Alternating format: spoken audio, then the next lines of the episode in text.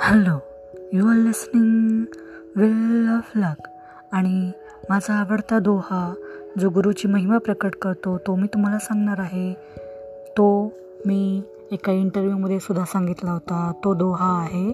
गुरु गोविंदो कडे काके लागू पाय. बलिहारी गुरु आपनो जिन गोविंद दियो बताय. म्हणजे काय? गुरु आणि गोविंद. म्हणजे माझा शिक्षक आणि माझे परमेश्वर असे दोन्ही माझ्यासमोर उभे आहेत. आणि मला समजत नाही आहे की कुणाच्या मी चरणस्पर्श करू म्हणजे कुणाच्या पाया मी पडू. म्हणजे त्यावेळेस मी काय करणार की मी प्रथम गुरु यांचं चरणस्पर्श करणार.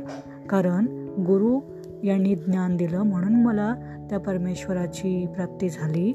नंतर मी परमेश्वरांना चरणस्पर्श करू शकतो असं संत कबीर इथे सांगत आहेत या दोह्यामधून. म्हणजे संत कबीर हे गुरु यांचा महिमा सांगता आहेत की गुरु जर नसता तर गोविंद मिळाला असता का? नाही. म्हणून सर्वप्रथम आपण हे गुरु यांना नमन करावं.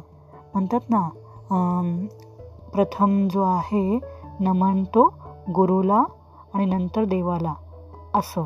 म्हणजे कसं की गुरु आणि गोविंद माझ्यासमोर जर उभे राहिले तर मी कुणाला प्रथम नमन करावे तर गुरुला. कारण गुरु यांच्या ज्ञानामुळेच मला परमेश्वर भगवान गॉड अल्ला मिळालेला आहे.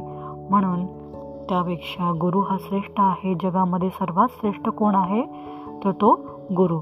म्हणून म्हणतात गुरु ब्रह्मा गुरु विष्णू गुरु देव महेश्वरा गुरु साक्षात परब्रह्म तस्मै श्री गुरुवे नमहा म्हणजेच गुरु गोविंद तो.